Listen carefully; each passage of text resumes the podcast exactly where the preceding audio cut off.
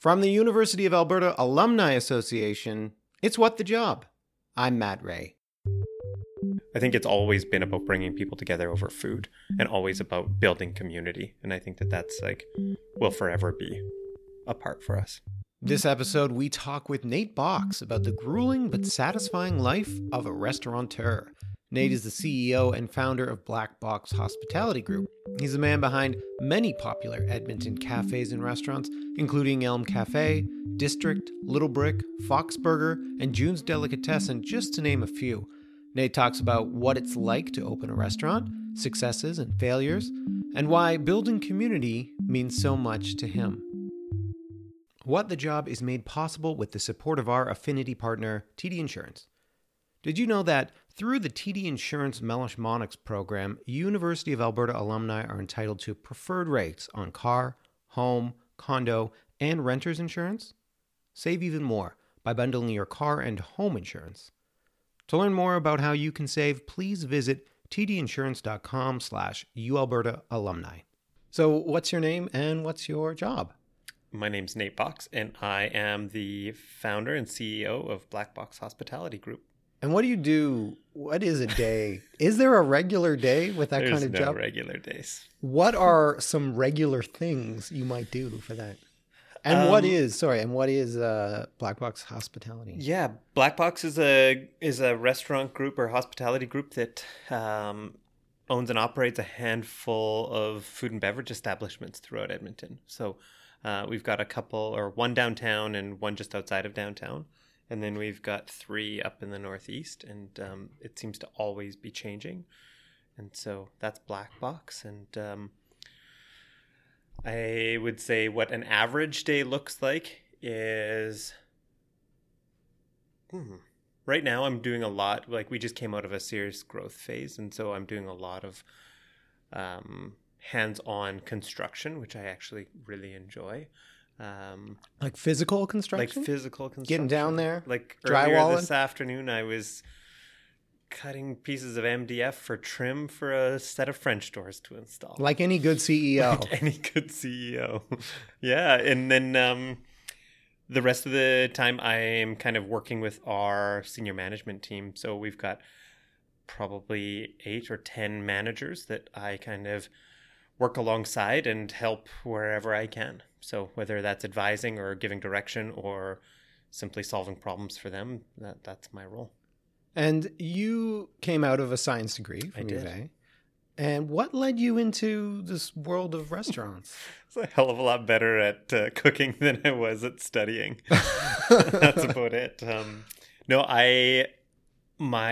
I started cooking when I was 16 as a means to simply make money and pay for gas in a tank. Yeah. And then that kind of transitioned through a skill set into paying for university. And from there, I think it was about at the end of my third year, as I watched as a lot of friends went on to medical school, it didn't click with me. And so I felt like I was working 3 times harder to get half the grade. And meanwhile, I was walking into restaurants and being like, this is a no-brainer. Like, this is so easy. I don't know what you guys are complaining about. And it just felt like it came naturally. And so I had a really amazing opportunity at a U of A campus institution called the Sugar Bowl. And it just clicked. And so my third year I started working there part-time, and then my fourth year I was working there full-time and going to school full-time, and it came naturally. And you just discovered that cooking is the thing that you're good at? Just discovered that. It was it was the cooking side, but it was also the management side and the growth and development side of the business. Mm. It's interesting because I didn't come from a business background.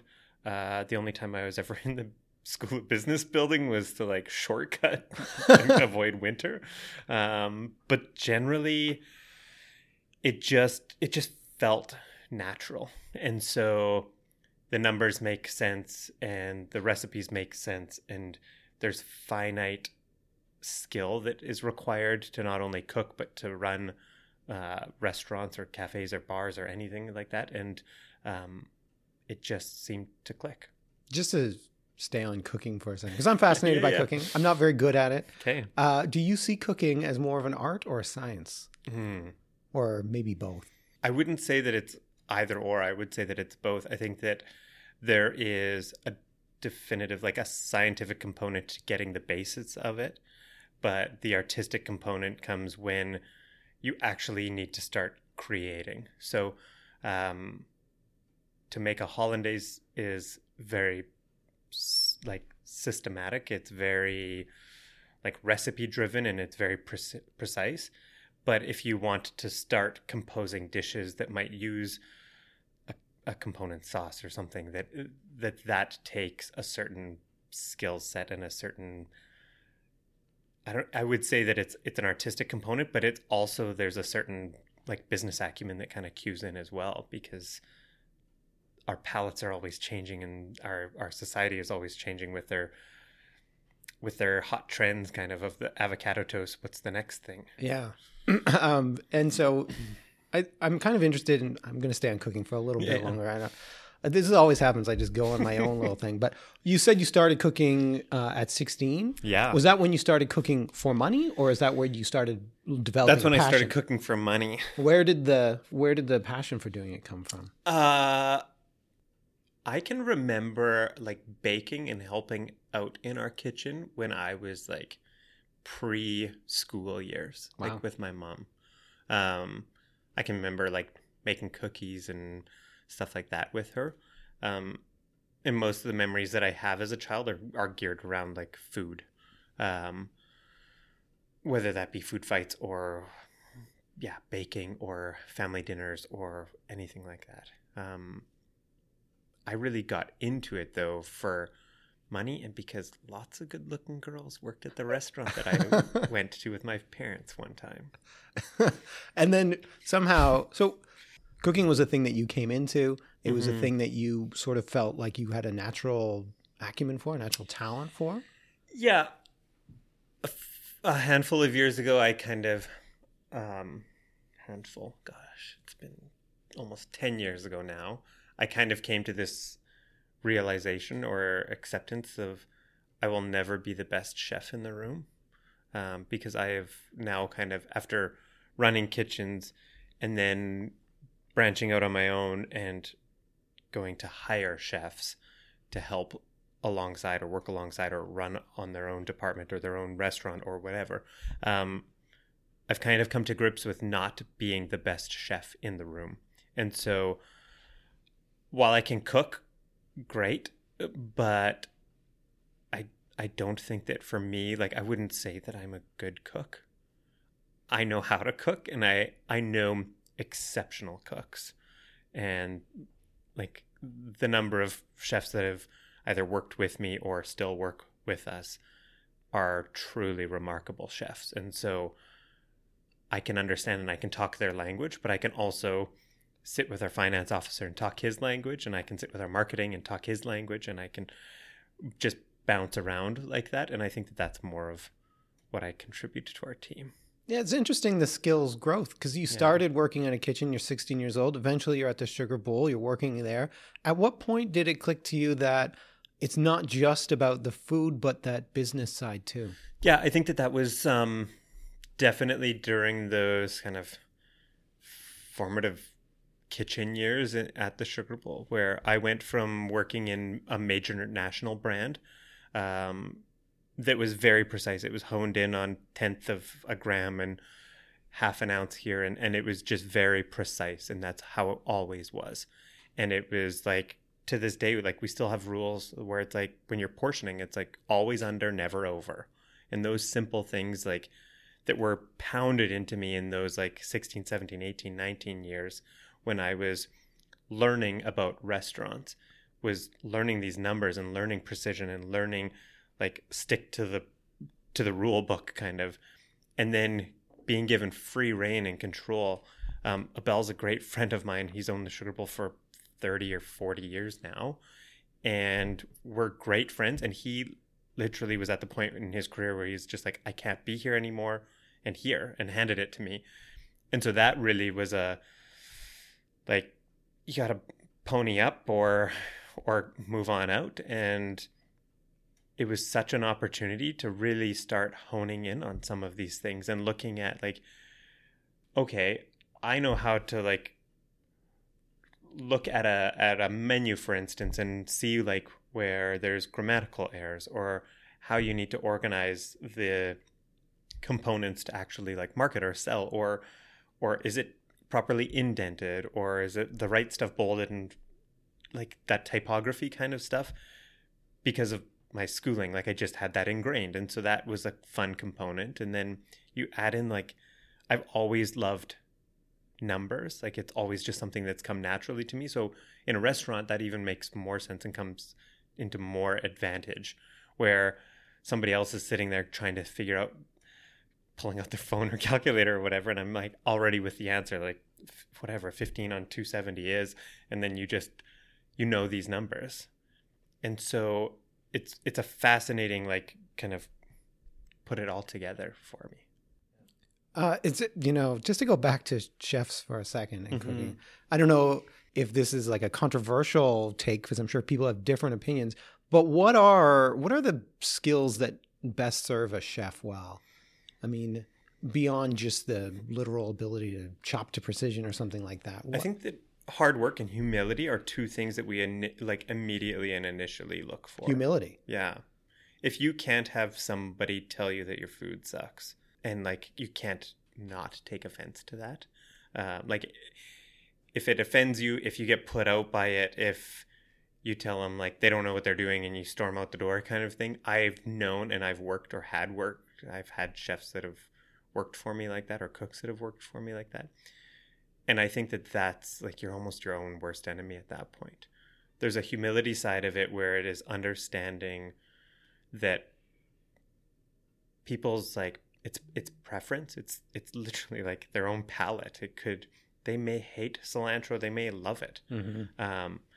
But that's not for you to dictate. And I think that humility is a huge component of that, is realizing also that this job sucks a lot of the time.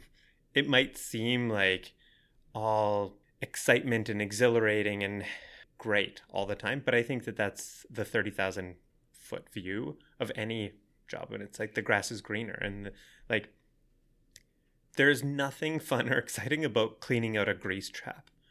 But what's interesting about it is that there's, like, raw, like, chemical or physical, like, physic components that are happening that you can understand, and you can try and, like, bring that into perspective and really problem solve or troubleshoot why your grease trap might be plugged, or why your dishwasher's not working. And picking up a broom and mop and cleanliness, like, that's crucial, but that requires a certain amount of humility. If I said, like, I'm never going to wash a floor, or I'm never going to do dishes, like, we wouldn't be having this conversation right here.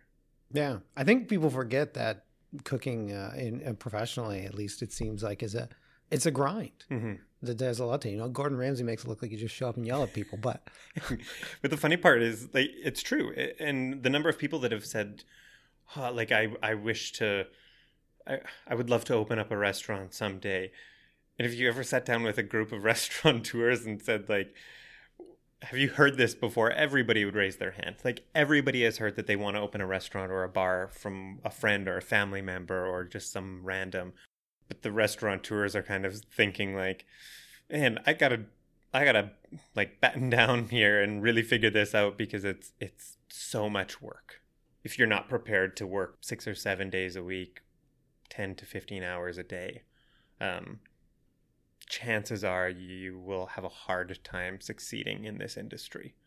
I have missed more family functions and more birthday parties or more trips or all sorts of things to put the work component of building these businesses first. And I think that that's, like, it's a very tricky industry in that you can have people from all different skill sets and all different educations and all different backgrounds as potential employees. And so it is yeah, it's there's so many variables at any given time that you have to be able to respond, and that often comes at a huge cost. Definitely a sacrifice. Yeah. It sounds like. What makes that sacrifice worth it to you? I would say that the sacrifice to me is worth it, in that I still firmly believe in the power of like bringing great people together over great food, and I think that that's huge. I've often said like we have such an ability to like be a huge component in somebody's day-to-day, whether you're stopping for a quick coffee before racing off to your meeting or job or wherever, or you want to sit down and like share a momentous like family dinner with us. We have this ability to really touch people on a daily and a very like elementary basis, and that something that seemingly is often kind of like an afterthought or sloughed to the side for us is like a real challenge to make great and to really like make important. So you can scarf a cheeseburger in your car on the way to the mall on a busy Saturday with kids screaming in the back, and that's fine. But you can also sit in our new burger shack and like enjoy a beautifully crafted burger from arguably one of the best chefs in the city, and enjoy a great pint of beer with it, and really like that opportunity to just change your day a little bit is huge for me. I think it's always been about bringing people together over food, and always about building community, and I think that that's like will forever be a part for us. Speaking of restaurants though, let's talk about, because I forgot this is a careers podcast, let's go. What's the first place you opened yourself? Elm. So Elm is coming up on... Elm Cafe opened in June of 2010. So that space, which as of a few short months ago, we just flipped it into a burrito shack for... I don't know if I'm allowed to say shits and giggles, but... Maybe we'll beep it out, maybe we won't, I don't know. But yeah, we just kind of we opened Elm was a tiny little coffee and sandwich shop in the Oliver neighborhood, so Jasper and 117th. That was the first place I opened in June of 2010, and it was... well, it's still to this day. It's 200 square feet. It's the same size as your bedroom at home. It's a hole in the wall, and a real opportunity to do something from nothing. And it was about all I could afford. And from there, we just grew. And so Elm, we made the decision, a few months back to flip it into a burrito shack. So that space is coming up in 10 years. It'll be 10 years this coming June. What were you doing like right before Elm? I'm just kind of curious how you got to the point where you're like, I'm gonna open this place. Yeah. Like a year prior to Elm opening, I was at the Sugar Bowl, and I'd been there for just about 4 years, and then was starting to look for spaces, and basically turned over every single rock in this city. So I had looked everything from 124th Street to 96th Street, and everything from 104th Ave down to White Ave, trying to find something that worked, and happened across... the Elm space, because I was also doing like some consulting on the side, and so I had a few friends in the industry that were doing renovations or needed help with menus or what have you, and so I was doing that while looking, and I approached what used to be called Downtown Bliss, that was like this coffee and toast shack, and I approached him and I was like, I noticed you're closed. If there's any way that I can help, like, let me know. I live across the street and I'd love to see this. And he was like, no, we're actually thinking of selling it. I was like, okay. And then that conversation kind of went its own direction. And yeah. And what, so when you got to the day and you were opening and everything like that, what was that like? I'm just really curious about jumping into this. Elm happened largely because my parents believed that I could just put my mind to something and do it. I think my parents, I know my parents have always been incredibly loving and supporting of what I do. I think when I made the decision to no longer pursue a medical career, they were like, and you want to go into restaurants? And my dad was like, you do know that restaurants are like the number one most failing industry in Canada, or not, if not North America. And I was like, yep. And so he just, like, the two of them just backed me and really supported. Elm also came to be because a lot of friends really stepped up. And so a friend of mine helped make the concrete countertops, and in exchange I catered his wedding. And another friend helped patch and frame a wall, and it was just like people coming together, like my community coming together and really helping to get this little bootstrap coffee shop and sandwich shop off the ground. And it was long hours, and it was, I had friends even in the industry who are successful and accomplished chefs, and like to this day, who I vividly remember being skeptics and being like, yeah, but is this really going to work? Is this really going to turn into anything? It's 200 square feet. Like, you don't actually have any seats. It's takeout only. We're a winter city.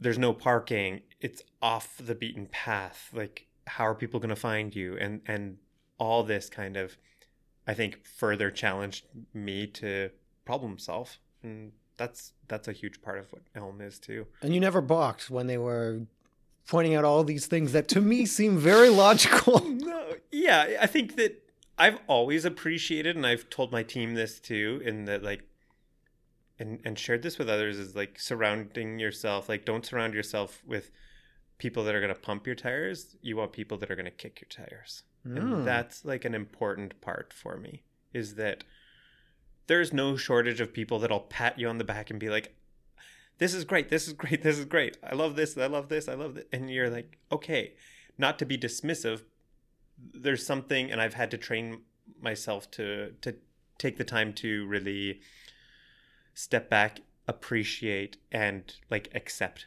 that compliment, because I think that that's been a huge part of personally for me, to just be like, no, we can always do better. I grew up with a father who, when I brought home report cards, I vividly remember grades in the 90s and him being like, oh, what happened to the other 8%?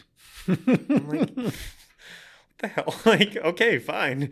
And that's just the environment that I grew up with. And to this date, it still works. Looking at this door that I'm working on this afternoon, only seeing the deficiencies, I've now had to default or defer to somebody else and be like, do you think that this 1/8 of an inch gap at the top really matters? And everybody's like, no, you can never notice. Nobody will notice. Just accept it and move on. I'm like, okay, great. But I think that with my folks, it was, they were able to really teach me that and teach me to look to improve and look to better, and surrounding yourself with people who are skeptics, I think, is valuable, in that if you can make them believers, then you've got everybody else covered. Yeah. And that's been huge for me. And I think you talk a lot about having people around you, this network. It's mm-hmm. interesting because you're talking about how one of the great things about having a restaurant, or one of the passions that drives you, is bringing together people over food. But it seems like that community extends also to the people that are sort of in your network or your social circle, or the kind of people that you turn to for advice. So I guess, is part of running restaurants like this about learning who to listen to and how to listen? Yeah, I would say so. I would say that there's over the years, I've really been fortunate in finding wise counsel around me. And that can come in all shapes and forms. It was really wonderful. We were able to, just a few weeks back, do a friends and family evening for one of the shops that we open, and we just opened it up and we invited 60 of our friends and family. And so I took on a business partner, and actually 2 partners for this one restaurant, Fox Burger, and it was a chance for us to bring these people and put a lot of them in one room at the same time, or at least with a bit of overlap. And it was fascinating because you get to see 60 or 70-year-old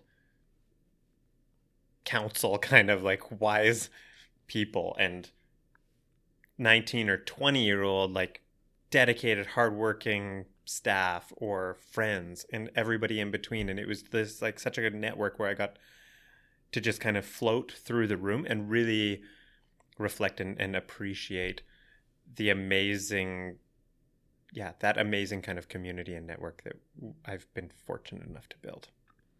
So let's keep going on this career path, because that's what I said I'd do. Elm, you started with Elm. Yep. Obviously it did well. It's still alive. Yeah. Where did you go after that? So Elm was 2010. A year and a half later, I was approached by a realtor friend who said he had a great spot that he had to show me, which we often hear. And so we walked through a place called Corona Coffee Station, which is, or used to be, in the Peace Hills Trust Tower on 109th Street and 100th Ave. And they had done a midnight move, and we walked through, and I walked through, I think, a week before Christmas. That would have been in, I can't remember, 2011, 2012, one of those Christmases. And walked through, and I was like, this is brilliant. We need to do this. And so I told him, I was like, talk to the landlord, talk to whoever you need to, take it down, don't list it, don't show it anymore. We need to lock this up. And we had managed to lock it up right before, in a handful of days right before Christmas. And so on, I think it was like Christmas Eve, I had signed the letter, and by New Year's we had a lease in place. And between Elm opening and us committing to the space that's now District, I had gotten into catering. And so we'd kind of pushed, and that was an answer to people asking, you come from a culinary background, or you have so much experience in restaurants. Can you do something for our Christmas party, or can you do something for our birthday? And so we started catering, and Elm grew into a rather sizable catering company in the background, kind of. That continued until just this past year. And so after District, we opened, I can't remember timeline wise. I should have I need a graph. Yeah. I'll put one on my Dropbox later. But somewhere along the line, we did a short stint, just 1 year, out of the Botanic Gardens in Devon, at the U of A Botanic Gardens out there, just operating the concession. And that was so fun. It was a lot of hard work, but it really changed and challenged us to be able to open multiple locations that were far away. It was a 40-minute commute to get there or something like that from our kitchen. After District, we opened Borough, which was down in Central LRT Station. And that was a short stint. I think that was a bit naive. We grew too fast too soon and thought we could change the world overnight, and it kind of like blew back. And so that was a harder and expensive lesson to learn. Because literally, I think it was like a couple weeks after, Borough opened, we began construction on Little Brick. And so then Little Brick was this like total anomaly that I did not really see growing into what it ended up growing into. And it was supposed to be this quaint neighborhood cafe that grew into this like destination hub for everything. And it was really cool to like to see that and to really grow with it. And then 2 years ago, we had the opportunity to take over 2 or 3 years ago, we had the opportunity to take over more space at District. So we like tripled our footprint and now have like the big prominent corner in Piesel's Tower. And I don't know, we flipped Elm into a burrito shack, and then we opened a liquor store a Jewish-inspired deli and a burger shack about a month ago. Why do you keep opening new places? What is it that makes you want to, like, a lot of people will be satisfied with just one good, successful place. I think it's a blessing and a curse. To be honest, I think that it's one of those things where I love the business development, growth, dreaming, seeing something from nothing model or idea. I love it. I love walking through, even just walking in here. It's like you're noticing spaces and available spaces and driving through downtown and being like, wow, okay. I love that. Not just the dreaming part of it, but even like taking it to right to fruition and then throw the keys to somebody else. That's really what I love. Circling back and honing is something that I really do like, kind of tightening up those deficiencies and stuff. I really do enjoy. But the why do we keep opening new places or keep changing? I think it's also that I've never been so committed to any of these businesses that I can't, like, you hold them tight, but you're also holding them loosely. Like if it has to go, it has to go. Catering wasn't making anybody happy, including myself. It was incredibly overwhelming. We did something like 6,500 projects over 8 years. Wow. And it was beyond intense. And we finally had the discussion. We're like, do we want to continue this? With all the stuff that's coming our way or with all the things that we've already committed to, do we want to pursue this further? And the answer from my team was no. And I knew the answer in my heart was no. And so we just lopped that arm off and kept on going.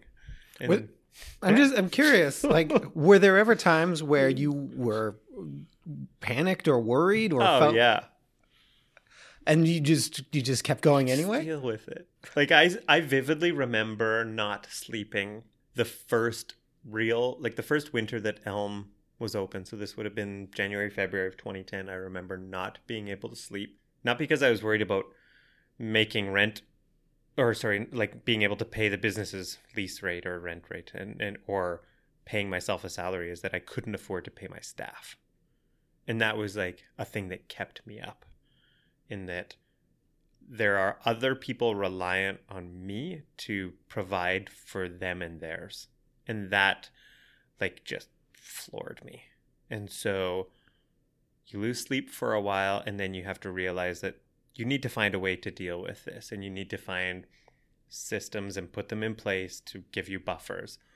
You need to start making better decisions. You need to start making, like, planning better, and also finding ways to like mitigate or manage or deal with the stress level in a more productive or more beneficial way.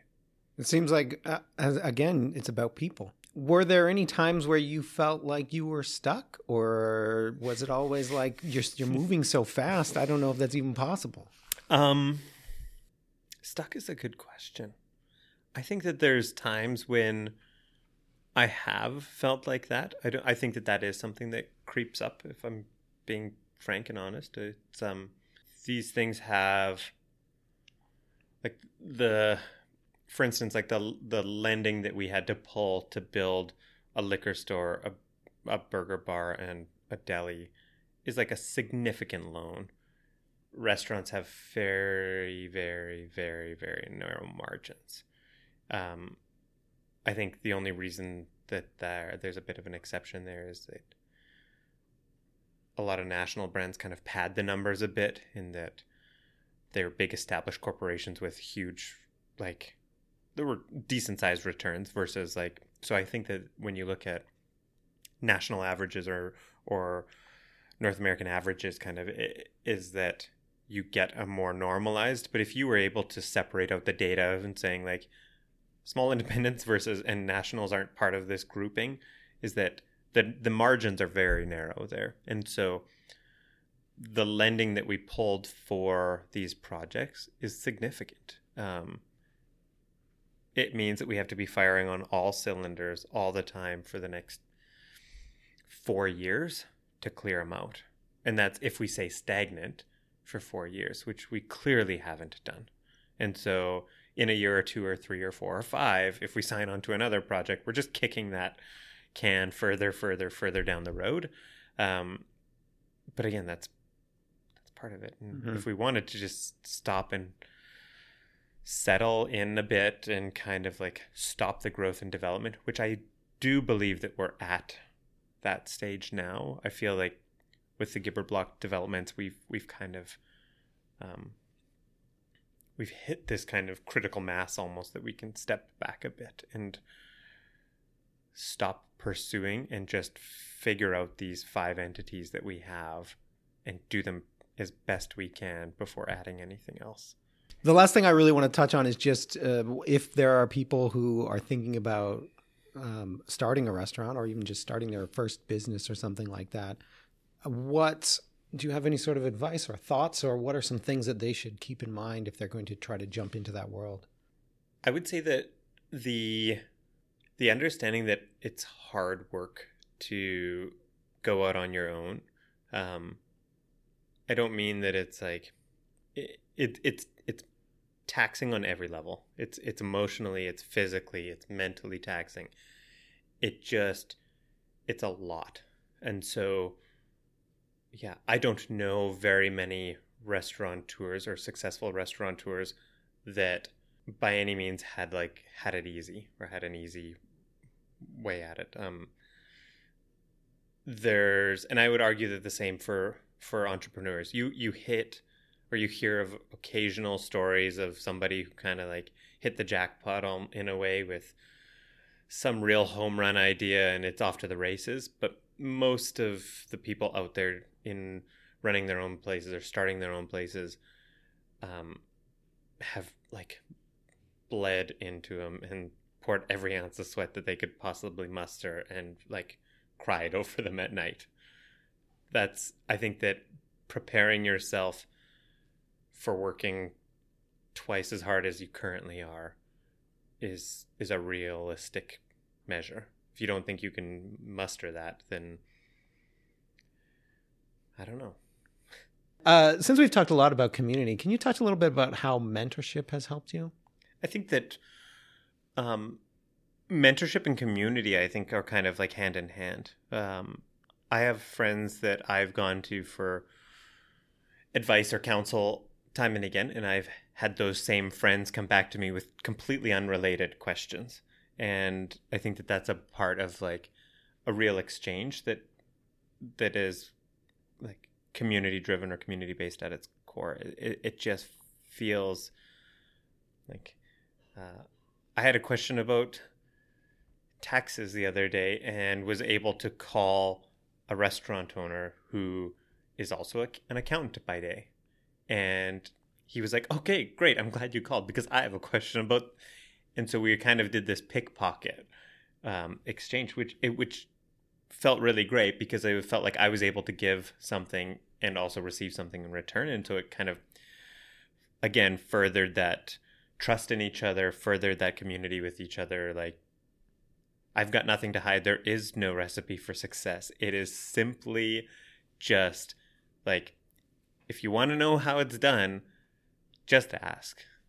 There's no secret formula here. There's no like hidden magic behind the scenes. It's great people coming together and working hard to try and build something. And that's it. Okay, it's time for the TD Insurance lightning round.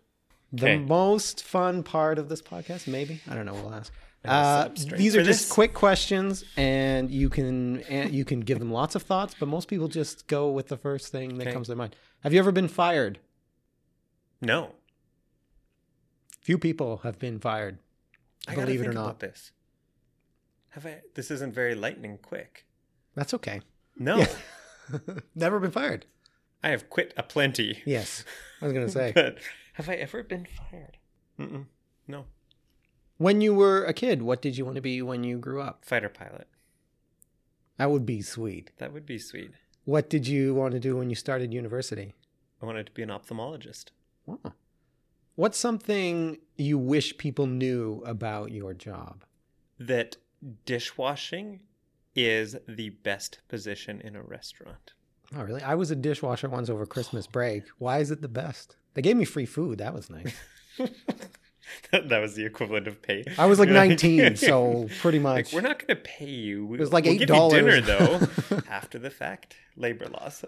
Why is dishwashing? Dishwashing is like instant reward and gratification and solitude all packed into one. And so dirty dishes are there. You've got your station. You set it up. The dishes, the cutlery, the glassware comes in. You have a very clear task. Take the dirty dishes and make them clean. And it just flows, and you pull out beautifully sparkling stuff. And without you, the whole restaurant crumbles. That's amazing. And it's the solitude part is that you can just, press in. I think opening day or opening night for June's or Fox recently, I was like in the pit for like a couple hours. It was beautiful. Yeah. What advice do you have for someone who feels like they're in a career rut? I would say sit down with the person you love. And if that's only yourself, that is totally fine. And figure out what you're currently doing that you don't like and how in the next 5 years you can change and get to where you want to be. What do you think you'd be doing if you weren't doing what you're doing now? Fighter pilot, probably. No, my eyes are too bad. I've thought a lot about this, actually, and I wouldn't be surprised if I was in some form of, like, building or development. Yeah. What's your favorite thing about your job? There's two things. My favorite things would be there's great coffee almost at any, like, within our arm's reach. And I have a phenomenal team that I get to work with day in and day out. In respect to your education or your career path, is there anything you wish you had done? Yeah, I probably should have tried a bit harder in Cell Bio 301 and 302. That actually lingers with me because I just didn't care. And I was just, I don't think I've ever told anybody that, but that eukaryotic cell, I think I just got a pass just to get out of that guy's classroom. But I should have tried more. I think that's a big one. We're all about the deep confessionals here on What the Job. Totally. Nate, thanks so much for coming on the show. Thanks for having me. It was a lot of fun. Great.